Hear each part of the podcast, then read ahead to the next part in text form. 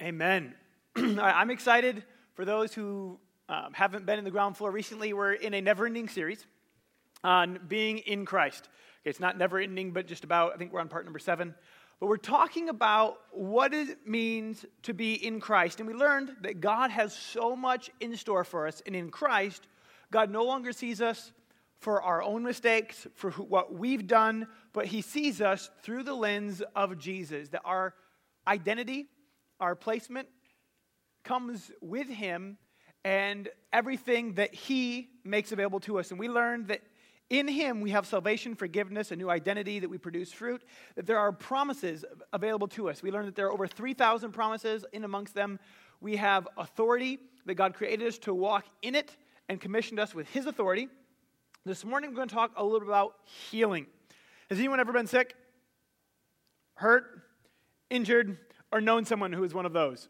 All right, if you didn't raise your hand, either you're a liar or you're injured, hurt, or too lazy um, and need healed. So, the, but we all encounter sickness, we all encounter um, pain. But the Bible tells us in Ephesians chapter 1, verse 3 Blessed be the God of our Father, of our Lord Jesus Christ, who has blessed us in Christ with every spiritual blessing in the heavenly places. I thought, well, every spiritual blessing sounds good.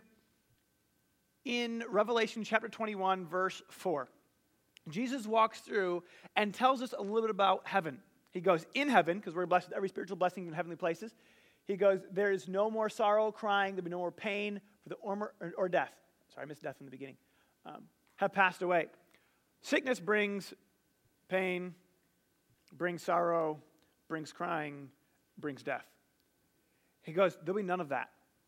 So if in heaven this is not, and we are blessed with every blessing in heaven, that alone would indicate that healing is for those that are in Christ.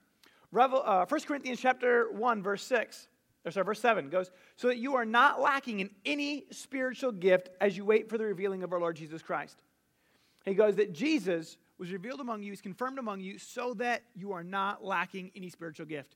We just got, discovered that healing is one of those gifts. In 2 Peter chapter 1, verse 3, his divine power has granted to us all things that pertain to life and godliness. And he goes on in verse 4 which he has granted to us by his precious and very great promises, so that through them you may come, become partakers of the divine nature. And I'm intentionally going to use a lot of verses this morning. If you're taking notes, write down all of the references that you can. And if you miss a bunch, we now have a podcast. You can download it, listen to it again, and write them down. We're going to go over why it's so important in a little bit. But it goes over this again and again. It says that He's granted to us all things that pertain to life and godliness. Health pertains to life and godliness. In 2 Corinthians 1:20 it says all the promises of God find their yes in him. That is why it is through him that we utter the amen to the to God for his glory. It states that when we receive the promises that God has for us, it not only benefits us, but it brings honor and glory to God when his will is done. And he wants us to represent him well, and he wants to see his will done in our lives. Yet, so often, it's really easy to base theology, to base your uh, belief system on your experience.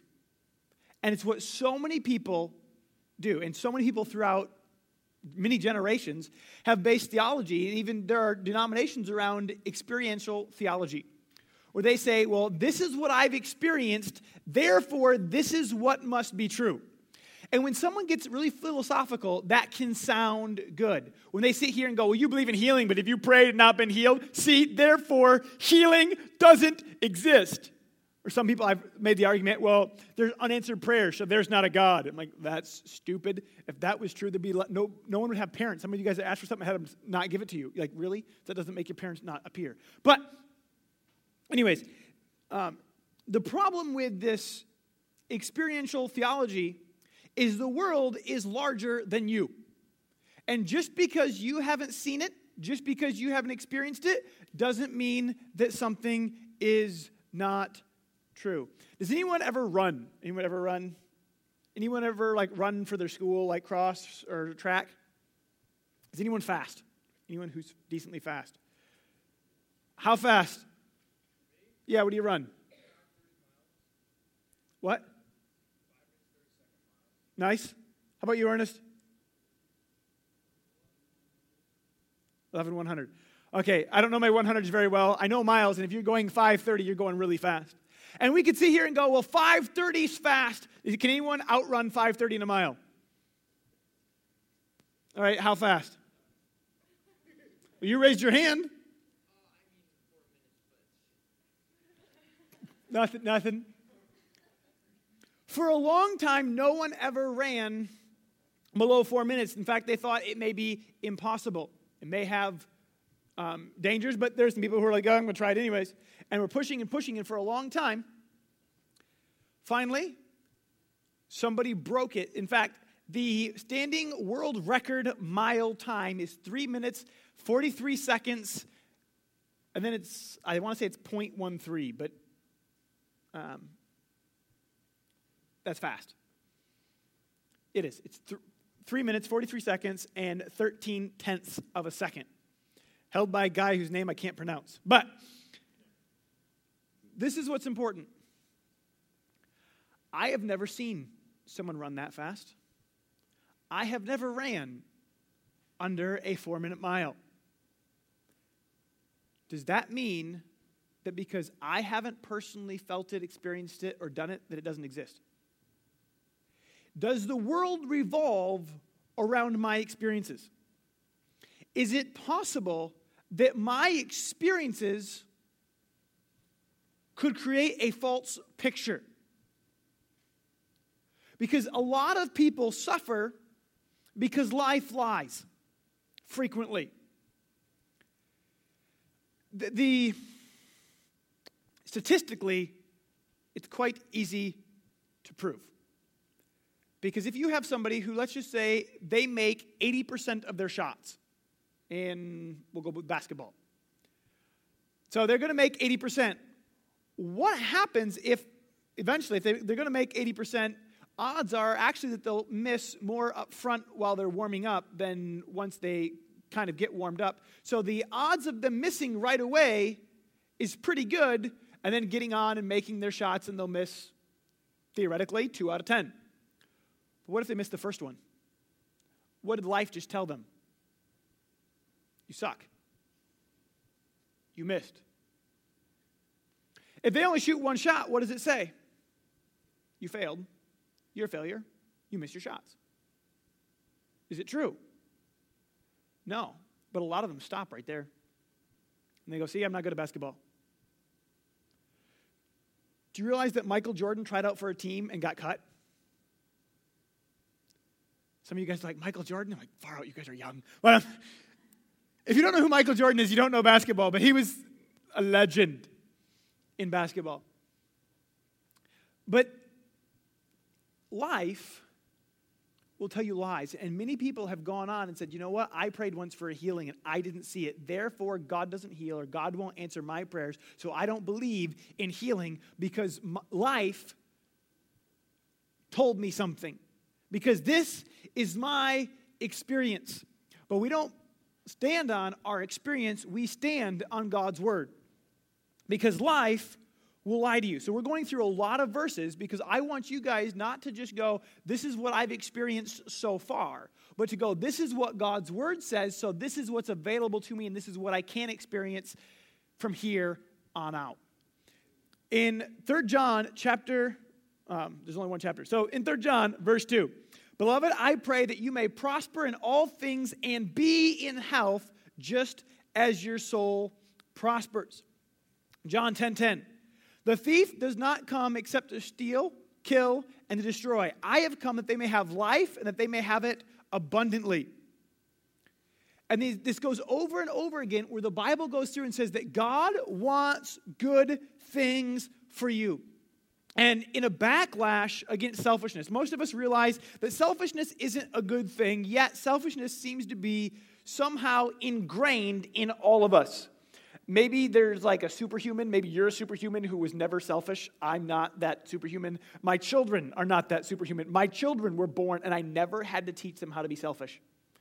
They can do that all on their own.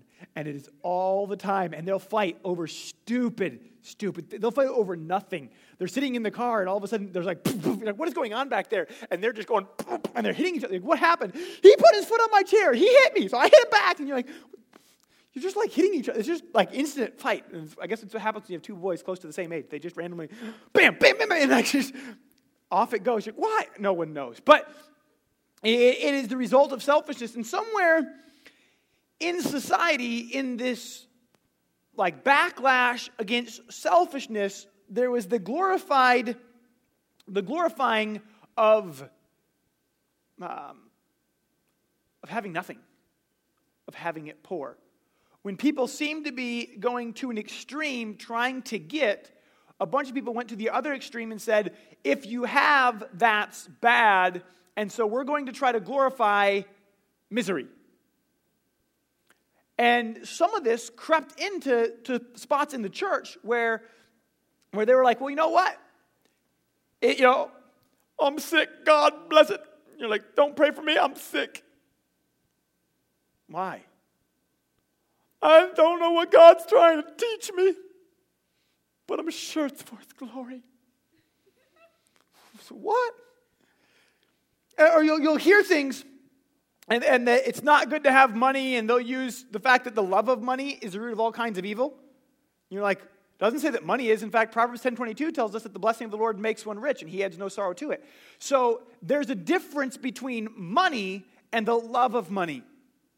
And he goes through and says that so many people, they, they, there's this backlash of complete selfishness is bad, but that doesn't mean that it's bad to have, to be blessed. It's not bad to be healthy. They go, it's, in fact, the Bible says that He wants us to prosper, even as our soul prospers. He wants us to be a blessing. Do you realize that if you're sick, you're not a blessing. When you're sick, and not like, you know what, hey, I have a stuffy nose. Like you can be quite a blessing with a stuffy nose. But the sicker you are, the less of a blessing you are. Um, in, in this, here's a great example. I love my wife. My wife is, ex- she's pregnant. When we, we, a couple gets pregnant, it's actually the girl that's pregnant. Uh, but um, we're expecting our third. She's in the first trimester. For the last uh, months now. Her goal every day is to puke as few times as possible. Do you know how much help she is right now? Pretty much none. I love her. She's making the baby. I can't do that. I thank her for that. But I come home on lunch, make lunch for her, make lunch for the boys, eat it, try to clean up, and go back to work come back home and take care of her. I get up in the morning, I get the boys ready, I change their diapers. The other day she called me, she's like, How far out are you? I'm like, I'm, I'm home. Great, Zeke pooped. I'm like, What is this? I thought moms would be supposed to be the ones, but the other day, like, he walked by after he pooped and made her puke, and like, um, now, that there's ways that she is normally a blessing. She normally helps cook, clean, and do a lot of things that are, that are a blessing both to her children, to myself. She loves to be here and able to pour into you guys. She doesn't like coming right now because if one of you is wearing perfume, it'll make her puke. Um, and so, being sick stops her from being the blessing that she wants to be. And we're very excited that at the end of this when it comes out a baby. like, yeah, you're healed and there's a baby. Like, actually, by the time you're out of your first trimester, you start feeling better. And today is week 11, which means we're almost there. So, anyways, and, and she's doing better, and we've been praying for her because the Bible says that we're redeemed from the curse. But this is this concept that sickness is, is good is from the devil. In fact, in 1 Timothy chapter 4, verse 3, it says, Uh, actually, we're going to start in verse 1. Now, the Spirit expressly says that in latter times some will depart from the faith, giving heed to deceiving spirits and doctrines of demons. Um, and it goes on in verse 3 says, forbidding people to marry, commanding them to abstain from foods which God created to be received with thanksgiving by those who believe and know the truth. He goes, There are people that are teaching a doctrine of the devil that you're supposed to be miserable and not supposed to participate in the things that God wants to bless you with. And it sits here and says, That's a doctrine from the devil. God wants you whole. God wants you healthy. The Bible is not against doctors and medicine. In Proverbs chapter 17, verse 22, a merry heart does good like medicine, but a broken spirit dries the bones. Colossians 4, verse 14. Um, Luke, the beloved physician, greets you, as does Demas. Luke, who wrote one of the, um, actually, he wrote both Luke and um, Acts. He's a physician, he's a doctor. Didn't say, cursed wretch tries to help make people healthy ending all God's plans to make them sick. No, it, it, calls him blessed. Jesus went around, Acts 10:38, God anointed Jesus of Nazareth with the Holy Spirit and with power. He went about doing good, healing all who were oppressed of the devil, for God was with him. We find over and over again, it says that he had compassion on them. He prayed for the sick and healed all who were sick. And, and in Hebrews chapter 1, verse 3, it tells us that Jesus is the exact representation of the Father. In fact, in the Gospels, in John 14 9, he says, If you've seen me, you've seen the Father. So when you wonder, what does God want to do about sickness? You look at Jesus and say, what did Jesus do with sickness? Jesus went around healing all who were oppressed by the devil. When Jesus encountered sickness, sickness had to go. So, what is God's will concerning sickness? God's will concerning sickness is that it would be eradicated, that it would be gone, that we could walk in health, in strength, in life, that we could go out, that we could let His life and light shine through us, that we could be a blessing to those around us, drawing them to Jesus. Uh, you go, well, how? It's great. Where do I start? So glad you asked. Um, Romans chapter 10, verse 17 says that faith comes by hearing, and hearing by the word of God. The reason that I am going over an insane amount of verses this morning, and it's not all that's in my notes. If you need more, I have more in my notes. But the reason we're going over these verses is because faith comes by hearing, and hearing by the word of God. And I recently heard, I think it was Pastor Dwayne made the comment, it comes, it comes by hearing, not having heard. It's not something that you're like, you know what? Last year, you did a series, or two years ago, you did a series, and I heard some stuff. It goes, by hearing, by continually filling yourself up with the word. And as you constantly fill yourself up, it begins to overflow from within you. And when it begins to overflow, it begins to change your reality. The problem that so many Christians have is they're dry as can be and they drip in like one verse. They're like, right, overflow. Okay, but you know, if you take a cup and you drip one drip in it, it's probably not going to overflow if the cup was empty. If so, it was a really lame cup. But if it's full all the top and you keep pouring in, it's going to overflow. He goes, fill up on God's word. And as it fills you, it will begin to overflow in your life. And when it overflows in your life, you're going to see it in manifestations of healing in life, you're going to see God's will begin to come into pass in your life. Two weeks ago, three weeks ago, whatever it was, I shared a story with you guys about when I began to overflow with God's word on our authority. I went to the beach, we lost our frisbee in the ocean, prayed, um, nothing happened, and I realized wait a second, I'm asking God to do what God gave me authority to do. Ocean spit back my frisbee, and the ocean gave back the frisbee that it had taken. And it was a, it was a crazy deal as I began to overflow because that's what I had been so full of. If I was coming in empty, there was not going to be anything to overflow. When I was getting ready to go on a mission trip to India, when I was in high school, we had a prayer meeting ahead of time. We are praying for this trip, and I'm really excited, and we're praying, and I'm like, God, use me, and God, arm me, equip me. I want to see people get healed, and I want to see your will done. And I'm all praying this prayer, and it was like God interrupted my prayer. It's, it's actually supposed to be a two way conversation, but I was having a one way conversation how excited I was and how I wanted God to use me and equip me and to fill me and to, to use me to heal people. And um, just felt like God said, My power is in my word. Like, yeah, arm me, equip me. My power is in my word. Like that light bulb moment where you feel like a little cartoon character, like, wow. That means I have the ability right here and right now to become armed. That I don't have to wait for God to randomly attack me with superpower. It's not like one day you wake up and you're like, guess what? I have a new superpower. Oh, I will lay my hands on the sick and they'll recover. Booyah. Like, it's not like, who are you? I'm healing man. Like, what happened?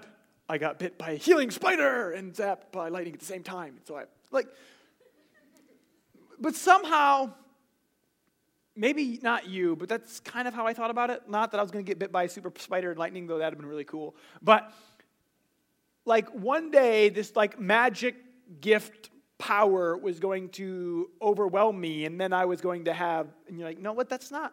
I was praying to God to like fill me with this superpower of healing because I want to see God use me and I want to see people healed that are broken and I want them drawn towards you. And God just looked at me and said, My power is in my word. And you're like, wait, faith comes by hearing, not by getting bit by the magic spider. If you want to have faith, faith the substance of things hoped for and the evidence of things unseen, according to Hebrews chapter 11, verse 1, that faith that's going to bring things that aren't seen into the realm that they are seen, faith comes from a promise. You cannot have faith without first having a promise. Without a promise, you have hope. If I just sit here and be like, hey, there are shakes back there, and they're really good. There's probably a lot of you guys that would hope that someone would buy you a shake. Like, yeah, I like one. They taste good. But you know what you can count on? Nothing. Wonder why? Because you're just hoping. There's no promise. Now, when they raised, they had people raise their hand. There was a couple visitors. Visitors, I'll make you a promise. You come find a leader after service. Fill out some information on a tablet. We'll give you a card, and we'll buy your shake. Okay, now, you have nothing to stand on, and the odds of you getting a shake, unless someone next to you really likes you, um, are slim.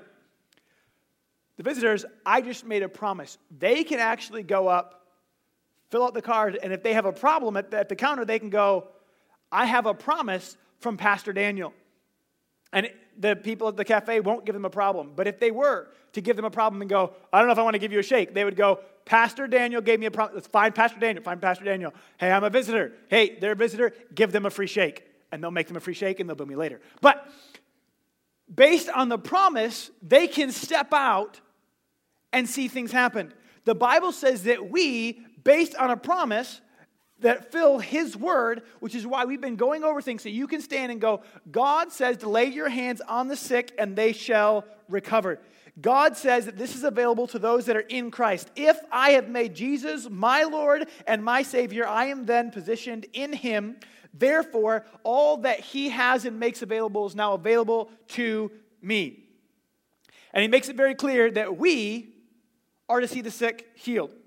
That my job is to equip you for the work of the ministry. Ephesians chapter 4, verse 12. It is not for the pastor to go and pray for everybody, it is for the pastor to equip you to go out to do the work of the ministry.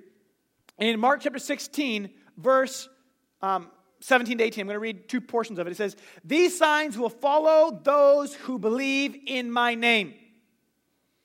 They will cast out demons. And it goes on. And at the end of the list, it goes and says, They will lay their hands on the sick and they will recover. Who's going to lay their hands on them? The believers. Who is a believer? Someone who has placed their faith in Jesus. If you have placed your faith in Jesus, if you've said, I have called on him and made him the Lord of my life, that makes you a believer. If you believe, it says, these signs will follow you. They will lay their hands on the sick and they will recover. What happens before they recover? Trick question. You guys get to answer it. What happens before they recover? Yeah, they're sick. That's step one. What's next? Lay hands on them. Marvelous. What happens if no one lays hands on them? They don't recover. You guys are brilliant. Um, you should move on a grade. So, uh, but Jesus says this He goes, He who believes in me, the works that I do, he will also do, and greater works than these. Who's going to do them? Those who believe. That means that Jesus isn't just going to come in and overwhelm everybody and do everything. He goes and he sends us out. And a lot of times, the reason that we see so many people sick and not healed is because they don't pray, they don't ask. James chapter 4, verse 2. Um, he goes, You do not have because you do not ask, is the last part of the verse. In Matthew chapter 10, verse 1, Jesus commissions his disciples. He called his 12 and gave them authority over unclean spirits to cast them out, to heal every disease and every affliction. And then verse 8, he goes, Heal the sick, raise the dead, cleanse the lepers, cast out demons. You've received without paying, give without paying. Go. I added the go, but he just, listen, listen to this. Boom, this is what you're doing. And he, and he commissions them and sends them out to pray for the sick. We have been sent out it is our job to pray, it is God's job to heal. James chapter 5 verse 15, and the prayer of faith will save the sick person. The Lord will raise him up if he commits any sins, he will be forgiven. And it goes through making it very clear, you're going to pray, God will raise them up. And I, have seen so often we're like, well, what if nothing happens? What if something does? Does a batter go up and go, I'm just not going to swing. What's the use? I might strike out. What happens if the batter never swings? If the pitcher really stinks, they get on base. But if, as long as the pitcher is worth anything, if they never swing, they get struck out. What happens if they miss every time? Strike out. So, doing nothing is the equivalent of failure. Doing something you have nothing to lose and everything to gain. And you go out, and he sits here and goes, Go pray for the sick. Um, and as we do, we're going to see God move. We're going to give you guys a chance to see this happen. I believe that the easiest place to step out is here. Everybody just heard me preach and say that God called you to lay your hands on the sick and they shall recover. Everyone in here just heard that it's God's will for them to be strong, for God's will for them to be healthy. So when you say, Can I pray for you? They're expecting it. I'm going to make you all do that. So be prepared. And if you're introvert, be prepared. This is your warning. I'm about to make you talk to the person sitting next to you. If you don't like the person you're sitting next to, move quickly. No, stay where you're at. uh, but I think this is probably the easiest spot. We are called not only to pray for each other here, but outside of this place. And I believe it's easier to do in practice than in a game. So we're going to do it in practice. I watched on Monday, um, I was playing volleyball. I liked the game. I went up I don't remember if I was spiking or blocking, but I went up against somebody up against the net. I came down on top of their foot, and my foot went like this. It went down, there was a popping sound, and there was lots and lots of pain, which is not pleasant. Um, just in case you're not familiar with pain, it's not pleasant. So uh, I hit the ground, and they're like, oh, Are you okay? I'm like, No. Uh, who's going to pray for me? And I didn't even think about it. Like, I, I normally when someone goes down at volleyball, it's not me. And so I walk over and everyone else is like going, oh, Are you okay? Uh, can you get them some ice? And I either quick run and ask him if I can pray for him. I run, grab ice, then come back and ask him if I can pray for him and pray for him. It happened just a couple weeks ago. We had uh, another fellow roll his ankle uh, coming down on someone else's foot. And so I hit the ground and I didn't even realize that I had made this such a part because I didn't think, oh, dude, I am hurting. I just got to find someone to pray for me. I just was in enough pain not to think clear enough to pray for myself. I just was like, ah, yeah, who's gonna pray for me? And two of the like it like it took everybody back a second, and then two of the people who I have watched normally just do the stand in circle were challenged and were like, oh yeah. And so they came and they prayed for me.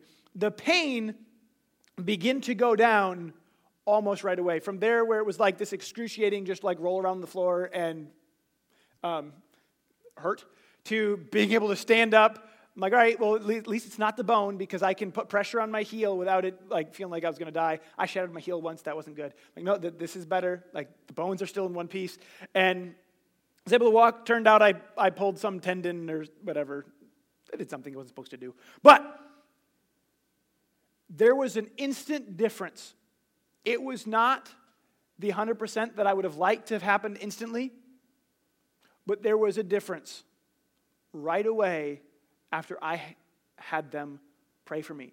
And this is what's supposed to happen wherever we go. Because we're supposed to be the ones that, whether it's, hey, who's going to pray for me? Or, hey, what can I, can I pray for you? Because if you play sports, you've probably watched someone get injured.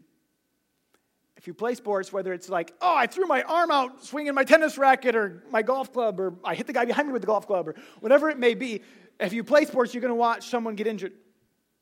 Um, wherever we're at, we're supposed to be ready to pray and to see people get healed. Um, but right before we pray for each other, these promises are available to those that are in Christ. I want to give you a chance, if you're in Christ, if you're not in Christ, to become in Christ because God has so much in store for us. He says, Whoever calls on his name will be saved. So we're going to call on God's name. And if you don't have a relationship with God, you can have one. So before we, we turn to each other and pray, can you guys just bow your heads and close your eyes? This is your chance. If you've never made Jesus the Lord of your life, if you say, I want to be in Christ, I want him to come into my life and to wash away my sins, when I say three, I want you to raise your hand. One, get ready. Two, you can be part of his family. Three, raise your hand nice and high. That's me. I want to make Jesus my Lord. I want him to come in to wash away my sins. I want all that's available to me in Christ. All right. God, I thank you for each and every person here that you're doing a mighty work. God, that you're going to move in this place. And as they pray, you said to ask and we shall receive, and we're going to see great things. I thank you for it. In Jesus' name. Go ahead, turn to the person next to you. Um, and if someone's on their own, scooch in. Um, turn to somebody next to you, and if you have an odd number, you may have to turn to two. That's fine. Ask them how you can pray for them. You guys are going to pray for them, and in particular, we'll pray for whatever, but in particular, we're looking for any health, healing related issues because we've just been going over God's promises regarding healing. So go ahead, turn, and I want you to pray for them.